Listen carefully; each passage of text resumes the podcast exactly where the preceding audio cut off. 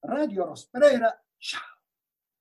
Viviamo in un mondo molto strano e soprattutto in un mondo la cui percezione è per noi sempre più strana e straniante. Eh, qualche giorno fa, la notizia verrà nuova alla maggior parte dei nostri ascoltatori, è morto presumibilmente in un conflitto a fuoco con dei ribelli il presidente della Repubblica del Chad. Ora, non si capisce perché un signore nato nel 1952 dovrebbe andare a combattere con i ribelli ancorché un ex militare. E il fatto perché ci interessa questo? Perché è accaduto che in barba a tutte le disposizioni della Costituzione, invece che far sì che il Presidente del Senato assumesse la presidenza ad interim, come si fa in tutti i paesi dove esiste una Costituzione, il figlio del Presidente, unitamente a una giunta di 15 generali, ha preso il potere. Tutto questo con l'avallo non solo di Macron, che è stata ai funerali di De Ville, è triste dire il nome del Presidente della Repubblica, eh, ma anche del eh, commissario agli esteri dell'Unione Europea. Veniva da pensare com'è questa morale dell'Unione Europea che ci ha condannato non discuto la giustezza di queste, di queste disposizioni o di queste opinioni, ci ha condannato per settimane eh, Lukashenko in Bielorussia o Maduro in Venezuela, però poi che il figlio di Titi prende il potere con la forza in Chad e le sta bene, forse perché la ESO sfrutta il petrolio del Chad, eccetera, eccetera. Ma non è tanto il cinismo della geopolitica che ci interessa, quanto il cinismo, l'acquiescenza, la complicità, o non so quale termine vogliamo usare, dei mezzi di informazione. Per parlare di tutto questo, oggi dopo questo ampio e vasto cappelletto, siamo qui con Samantha Viva, giornalista freelance che a lungo è stata si è occupata di esteri ed è stata in alcuni teatri scottanti, in questo caso del Medio Oriente, del Medio Oriente Afghanistan e Libano soprattutto, e, e vorrei rivolgere la domanda in maniera anche volutamente generica. Ma Samantha, ma insomma i mezzi di informazione cosa sono? Sono vigliacchi, sono ignoranti, sono passivi, amano il quieto vivere o nulla di tutto questo? Allora, intanto grazie per l'occasione di parlare insomma, con te e con, uh, e con chi ci ascolta. Eh, è una bellissima domanda. I mezzi di informazione cosa sono? Io nel mio piccolo posso darti una risposta. Innanzitutto i mezzi di informazione sono al servizio dei lettori o degli ascoltatori in questo caso. Quindi eh, diciamo che la notizia deve andare dove il lettore è interessato insomma, a seguire determinate dinamiche.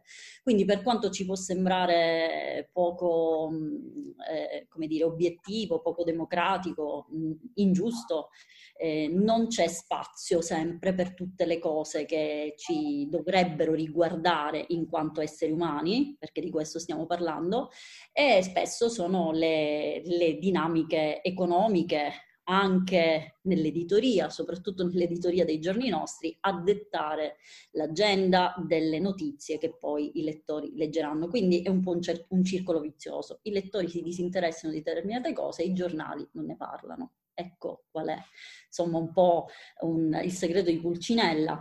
Eh, è ovvio che ci sono dei lettori più interessati, più esigenti, ma per questi ci sono anche delle riviste che purtroppo in minima parte eh, comportano insomma un interesse sempre della stampa italiana, ma mh, ci sono i giornali esteri e le testate internazionali straniere invece che parlano a più ampio raggio di quelle che sono le dinamiche di paesi a noi apparentemente lontani.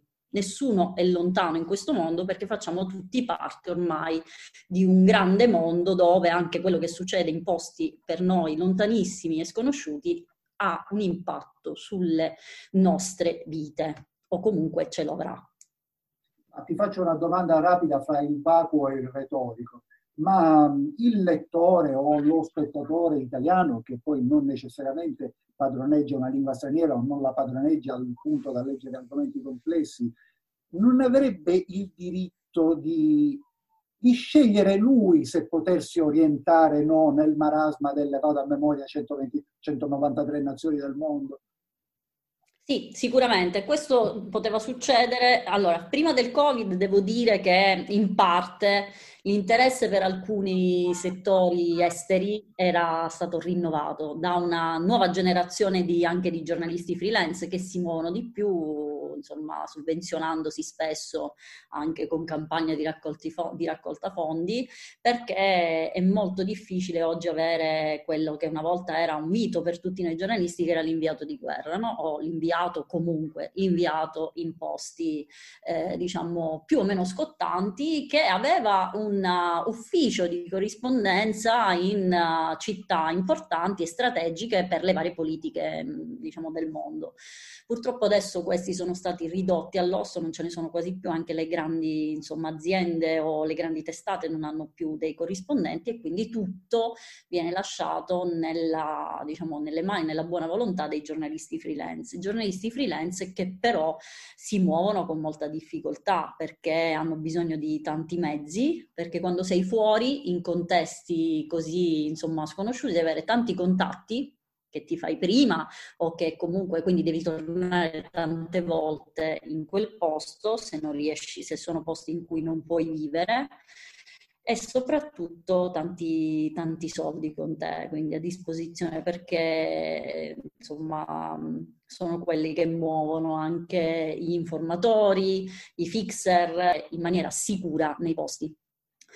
E quindi posso dirti che sì, il lettore avrebbe diritto a insomma, essere stimolato anche sulle notizie, però l'editoria di questo tempo non glielo consente perché bisogna fare delle scelte. Quindi è vero che non voglio fare la parte della giornalista che insomma sta lì sempre a denunciare il sistema editoriale, ma è anche una questione di foliazione che è andata diminuendo per esempio per i cartacei, di lotta che per un certo periodo si è cercato di fare sbagliando con eh, l'estemporaneità dei social o di internet, è una lotta impari. Ultimamente si è capito che si deve privilegiare l'approfondimento, però per fare approfondimento bisogna avere delle persone che vivono in un contesto e quindi questo e insomma fa fare delle scelte che non sono poi così giuste, cioè non trattare determinati settori perché non puoi avere nessuno che te ne può parlare in maniera coerente. Senti, a proposito di approfondimenti, ci sono stati negli ultimi due decenni, anche passato, eh, fiammate di interesse per i paesi dove tu sei stato. A questo punto per l'Afghanistan in realtà c'è stato un incendio di interesse più di una fiammata. Per il Libano ci sono anche di recente, sono state fiammate di interesse, però anche in questo caso eh, poi i riflettori dopo un poco si spengono. Che cosa sta succedendo in questi paesi? Per esempio è passata quasi in sordino la notizia che le truppe americane stanno per ritirarsi dall'Afghanistan e noi con loro, noi in quanto italiani, ma noi in quanto europei in generale. Allora, innanzitutto anche quando i contesti dell'Afghanistan, del Libano sono stati trattati dai giornali italiani, eh, purtroppo è stato quasi sempre in occasione di qualche evento luttuoso per uh, i nostri militari, ad esempio, no? Quindi in quel caso si sono accesi i riflettori, allora erano tutti lì a cercare notizie, ma dove è successo, ma com'è possibile, ma cosa fanno i la, la famosa questione di cosa fanno i militari all'estero. E, ehm, e, quindi non è che ci siamo proprio interessati alle dinamiche dei paesi, anzi eh, molto spesso nella nostra testa l'Afghanistan è un posto dove c'è un mezzo blindato da qualche parte eh, insomma, che passa e che non, non, cui non, non sono andate proprio bene le cose. Ecco, diciamo che non c'è proprio idea di che cosa sia l'Afghanistan ed è per questo motivo che eh, a un certo punto della mia vita ho deciso eh, di fare un giornalismo vero, cioè andare a vedere realmente ma cosa fanno questi militari all'estero, ma perché ce ne andiamo lì, ma che cos'è l'Afghanistan, perché per quanto si possa studiare o prepararsi a determinate cose e poi l'occhio del giornalista deve essere sempre in grado di vedere quello che succede dal vivo realmente. E, e, quindi l'ho fatto. E l'ho fatto in un periodo in cui si poteva fare, in che senso? E, e ovviamente per me che sono una giornalista freelance non era molto comodo stare in luoghi sicuri in Afghanistan e quindi mi sono eh, accreditata con lo Stato Maggiore Difesa e sono partita eh, con un termine che gli americani utilizzano, giornalismo embedded, ma che in Italia in realtà ha una portata diversa anche a livello di significato, perché il giornalista americano che è insomma un embedded è colui che è al servizio delle truppe cioè che se deve combattere, siccome va in prima linea, se deve combattere, gli danno il, l'arma e combatte In Italia ovviamente questo non succede, noi siamo assolutamente civili, non partecipiamo anche perché l'Italia appunto non è inserita in, um, diciamo, non ha eh, questa, um, questi mandati come, come negli Stati Uniti, noi non combattiamo, no? noi facciamo supporto alla popolazione, quindi siamo inseriti poi in determinate dinamiche di missione in cui supportiamo la popolazione. Questo permette ai giornalisti, per un periodo permetteva ai giornalisti di potersi accreditare con lo Stato Maggiore Difesa, quindi proporre un progetto e partire ehm, per andare a vedere realmente che cosa succedeva in questi posti. Ed è lì che mi sono accorta innanzitutto veramente di che cosa fanno i militari, perché neanche io avevo, avevo un po' di pregiudizi e, e, sicuramente pensavo che il nostro apporto fosse assolutamente inutile.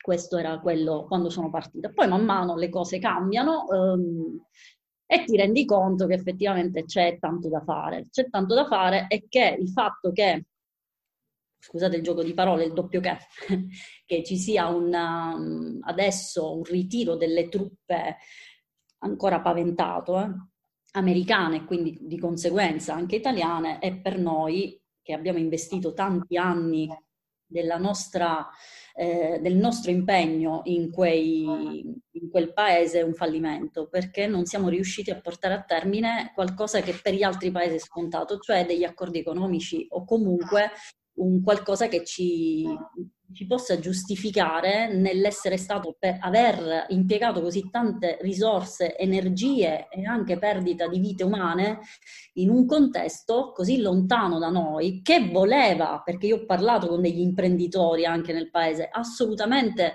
portare avanti dei progetti, ma che a questo punto non potrà, proprio perché se noi interrompiamo del tutto quello che abbiamo fatto, questo sarà un fallimento.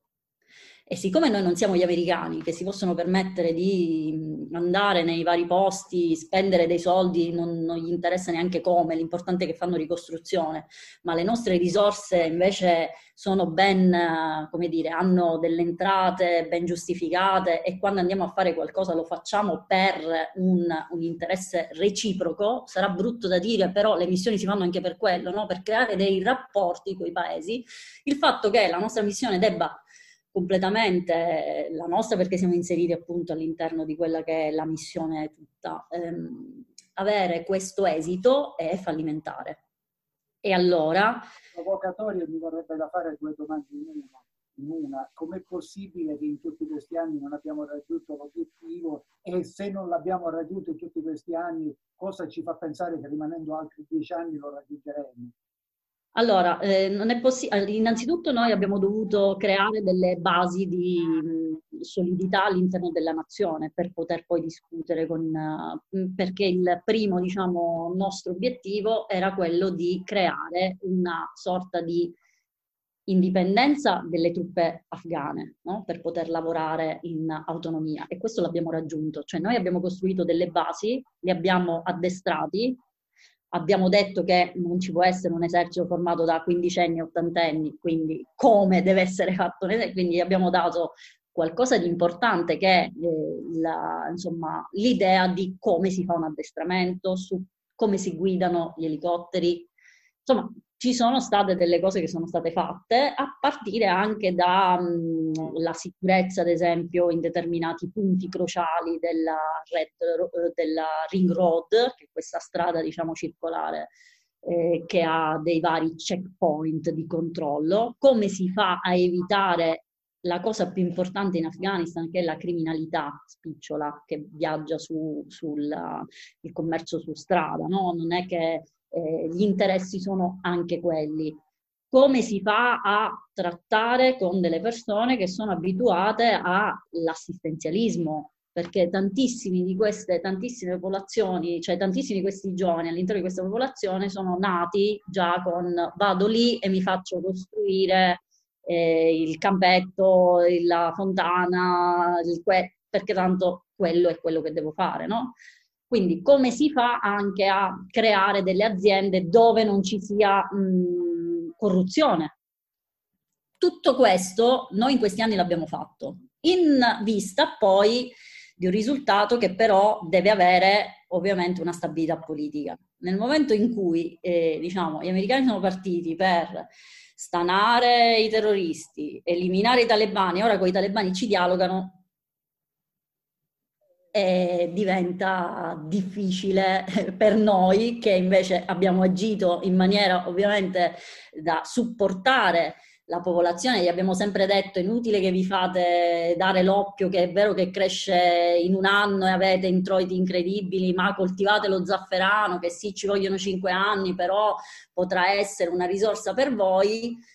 E se poi però continuiamo ad accettare che a, a sedersi con, sul tavolo delle trattative ci siano i talebani, cosa abbiamo costruito? Quindi questa non è una domanda che ci dobbiamo fare noi, ma questo punto però mi verrebbe un'altra domanda provocatoria. Eh, è possibile il concretarsi di un'idea di Stato in un territorio come l'Afghanistan? Non lo, lo, dico senza nessun pregiudizio, perché potremmo cominciare dallo stabilire se si è mai concretato o concretizzata l'idea dello Stato in Italia. Però, per esempio, all'inizio facevo l'esempio del Chad, in Chad non ce ne vogliano, è un paese che ha amato e che amo, è lo Stato non esiste, è sono bandiere che diventano militanti, ma quel territorio non è gestito come uno Stato. Allora, eh, io ho parlato con i generali, ho parlato con il governatore, ho parlato con la gente quando sono andata lì, quindi ho parlato. L'idea era quella di noi dobbiamo fare da soli i nostri interessi. Questa è la prima cosa che ti dicevano. Quindi non, non abbiamo più bisogno di voi. Però d'altro canto, se ve ne andate, non abbiamo modo di difenderci dai paesi circostanti. Quindi il problema non è se il governo centrale, che effettivamente è molto distante, l'Afghanistan è enorme, ed è ovvio che nella, in alcune zone dove anch'io sono stata è più diciamo, la legge tribale a farla da padrone che non l'idea di un governo centrale, perché spesso non ce l'hanno neanche l'idea di un governo centrale, non, non, non interessa. E, ehm, la povera gente deve sempre seguire eh, chi la può difendere se l'idea che passa è che il talebano ha vinto e che si siede lui a parlare con uh, diciamo, coloro che dovevano riportare la stabilità e la pace, la povera gente seguirà poi la politica dei talebani, quindi che ci sia un governo centrale resta sulla carta. Conta chi domani, quando tu te ne vai, non mi spara, non mi rapisce la famiglia, e non, non mi uccide la figlia perché io non ho voluto coltivare l'oppio. Quindi l'idea, allora, è molto difficile portare esattamente un'idea, che non voglio dire idea di democrazia, perché poi non è detto che la nostra idea di democrazia abbiamo sempre questa grande fissazione che è frutto dell'occidentalizzazione, che la nostra idea di democrazia sia perfetta. Non è così, ma dobbiamo anche capire che dare del supporto a delle popolazioni, se abbiamo cominciato a farlo, dobbiamo continuare a farlo, perché quelle popolazioni, se oggi hanno avuto bisogno di noi e non sono stati capaci, non sono stati forti per emergere, domani a maggior ragione dovrebbero avere bisogno di noi ancora di più. E ci siamo accorti dopo tutti questi anni che era inutile, che non ci saremmo riusciti? Questo è quello che mi chiedo, cioè, cioè, servivano tutti questi anni? Oppure Potevano fare qualcos'altro i governi interessati, in primis gli Stati Uniti? Sì. Perché non l'hanno fatto? Perché? Perché è più comodo tenersi una situazione a fronte di tutto quello che sta succedendo intorno in questo momento che non vincoli più nessuno ed evidentemente questi uomini servono da altre parti. Allora, da una parte da tutto quello che dice emerge un, uno scenario amaro e amareggiante, sul quale ora tra poco torneremo. Prima però eh, mi veniva in mente di fatto una domanda, tu poi sei stata, sei anche una studiosa di letteratura, eccetera. Allora, non vorrei ridurre altri aggettivi per descrivere l'Afghanistan, però mi piacerebbe che tu, come dire, con qualche pennellata, un po' come accade a volte negli incipit dei capitoli dei romanzi di Simenon, provassi a tratteggiare che cos'è l'Afghanistan, o meglio, come hai visto l'Afghanistan. Allora, l'Afghanistan è un paese eh, incredibilmente vasto e io ne ho visto una porzione piccolissima e questo è giusto da dire perché non posso pretendere di raccontare l'Afghanistan, sarebbe impensabile. È un paese meraviglioso per le bellezze che ha, c'è la, la cittadella di Alessandro Magno, cioè ci sono delle cose veramente che a livello storico eh, lasciano senza fiato. E la mia sensazione, al di là dei tre aggettivi, ma proprio la descrizione che posso fare, è che quando sono arrivata lì mi è sembrato in un certo modo di tornare indietro nel tempo, in un tempo che non ho mai visto ovviamente finora nella cosiddetta vita occidentale, un tempo ehm, maestoso per quanto riguarda la natura che mi circondava, con una luce incredibile, pieno di semplicità, sicuramente di problemi, di sem- ma, ma, anche di semplicità, poi, e di persone che non avevano grossi interessi a far parte di questo gioco politico, volevano semplicemente continuare a portare le loro pecore in giro o, o, comunque stare lì seduti a guardare passare il tempo, che per me è un'attività incomprensibile, ma che in queste civiltà in cui il tempo ha ancora un valore è una cosa che ha il suo fascino. Non mi è mai passato per la testa stanno perdendo tempo, messi lì a guardare, ho pensato quanto sarebbe bello, insomma, ancora potersi permettere di perdere il proprio tempo seduti lì a fumare guardando l'orizzonte. Quindi quello che ho pensato dell'Afghanistan è che è un posto che sicuramente merita un'attenzione diversa e che mi auguro un giorno fortemente di poterci tornare da turista con tutte le sicurezze del caso, cioè che tutti, io mi auguro che tutti possano vedere l'Afghanistan da un punto di vista turistico, al di là che conoscerlo per uh, quello che avviene o non avviene. Mm, ho percepito ovviamente anche le diversità culturali, ho percepito anche quella che è il trattamento di alcune, insomma, delle donne che non è il, massimo, ma ho anche percepito tantissima forza nelle nuove generazioni, in, in larga, mar, larga parte donne, ragazze della mia età e anche più giovani, che hanno studiato, che sono ritornate in Afghanistan, hanno creato delle attività come la radio femminile eh, o che proprio combattono tutti i giorni rischiando la propria vita con associazioni femminili per i diritti delle donne. Quindi non è un posto così arretrato i giovani ci sono anche lì, solo che noi non ascoltiamo le loro voci perché abbiamo un pregiudizio, che è quello che tutti vivono così e vivono bene. In realtà c'è una frase che io ho scritto nel mio libro che secondo me rende bene quello che si pensa dell'Afghanistan, se la trovo ve la, ve la leggo perché ho fatto di questa esperienza un, um, un libro reportage ormai qualche anno fa allora, intanto ci sono le bellissime eh, parole di Massoud, che secondo me dipingono bene che cos'è l'Afghanistan. Si può avere tutto, mangiare, bere, vestire, un tetto sotto cui dormire, se non si ha la libertà, se non si ha la fierezza, se non si è indipendenti, tutto ciò non ha significato né valore. E questo è quello per cui tutti i giorni ragazzi di 15 anni o uomini di 80 con una divisa addosso lottano. Loro vogliono essere liberi, non ci sono grandissime risorse in Afghanistan, è un paese che è stato creato con le pietre che sono rimaste ad Allah, così dicono loro, però c'è una grande dignità. Ecco, quello che ho percepito e che percepisco spesso in questi posti è la dignità delle persone che vorrebbero avere voce in capitolo in quella che è l'autodeterminazione del loro paese quello che dicevi tu, poi non so se noi in Europa, nel nostro mito iperefficiente capitalista, possiamo dare lezioni di tempo perso, visto che molti di noi, non voglio essere una critica se alcuni dei nostri ascoltatori lo fanno, poi dedicano il tempo libero a fare esplodere file di tre o quattro o cinque frutti contemporaneamente nei giochini che scaricano sul telefonino.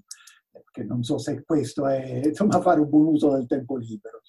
E però sicuramente sì, appunto senza idealizzare un posto, per questo tu hai tutt'altro che idealizzato, poi sottolineando una serie di aspetti che genericamente potremmo definire negativi, e fare pace col tempo è uno dei punti di partenza per, per capire da dove, dove, va la lancetta della bussola, cosa che poi ne abbiamo financo smesso di guardare la bussola.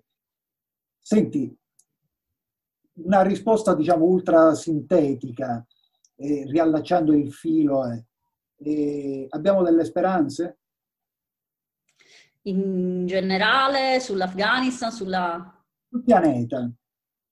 Sul pianeta abbiamo delle speranze, e dipende molto da noi. La prossima, io come insomma probabilmente tutti quelli che forse hanno avuto contatti con delle situazioni che poi non possono cambiare, no? Quindi che hanno due scelte, impazzire oppure meditare, eh, da, da, qualche anno medito e c'è insomma un, un guru, insomma una, un personaggio importante che seguo che dice effettivamente che la prossima rivoluzione o sarà spirituale o non sarà. Quindi abbiamo speranza se torniamo a essere persone.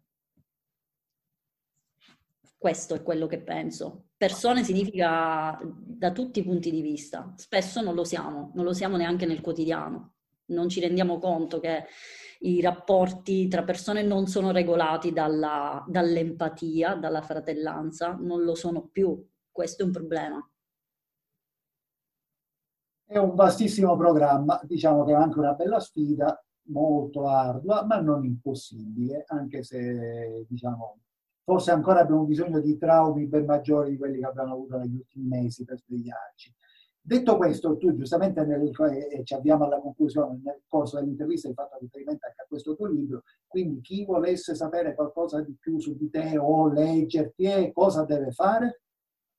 Allora, il libro ormai è insomma, uscito da, da, parecchio tempo, quindi non è neanche una pubblicità, per così dire. Comunque, noi siamo andate lì ed eravamo diverse giornaliste che ci siamo incontrate lì, in particolare io con una fotografa e una eh, videoreporter abbiamo realizzato questo libro, che è un libro sia eh, che spiega quello che abbiamo visto, la nostra esperienza, sia fotografico. E si chiama Afghan West, Voci dei Villaggi, eccolo qui eh, basta collegarsi al sito dell'editore, che è un editore siciliano, eh, Bonfirraro editore, eh, e, e, trovate il libro, oppure cercarlo su IBS si trova ancora. Il libro si chiama Afghan West, Voci dai villaggi, appunto racconta quello che ho visto, quindi quello, le persone che ho intervistato, ma anche il mio rapporto non sempre facile con uh, il mondo militare che mi ha ospitato. Non sempre facile non perché non sono stata accolta come si deve, ma proprio perché io stesso ho dovuto superare dei pregiudizi. Sì, ed è, è, mi sembra un'ottima conclusione perché un invito, anche questo è la terza volta che lo diciamo nel corso dell'intervista, che a tratti sconfina nella retorica, quello di superare i pregiudizi. Però è vero che tutti noi, ma per carità, abbiamo ogni giorno ci imbattiamo in una serie di pregiudizi. Io poi sostengo che alcuni pregiudizi non sono neanche del tutto negativi, cioè bisogna avere pregiudizi verso alcune cose, verso alcune idee che non sono idee, cioè bisogna mettere dei paletti, come si dice con un'espressione abusata. Però invece di tanti pregiudizi o di tante visioni generiche o generalizzanti sarebbe meglio che ci liberassimo. E quindi sguardi indipendenti che ci aiutano a conoscere dei paesi dei quali tra l'altro Oggi forse non sentiamo parlare ogni giorno, ma per anni e per anni ne abbiamo sentito parlare ogni giorno. Può essere utile e può essere anche piacevole, visto che non si può viaggiare, che comunque un viaggio in Afghanistan sarebbe particolarmente difficoltoso, anche se il virus e tutti i deliri conseguenti sparissero così con un clic delle dita. Insomma, al di là di questo, è bello anche viaggiare con la fantasia. Va bene, grazie, ringraziamo Samantha Viva di essere stata con noi, di averci fornito queste testimonianze così inusuali, originali e spaccettate. Grazie Samantha. Grazie a voi, grazie a te. Radio Rosprera, ciao.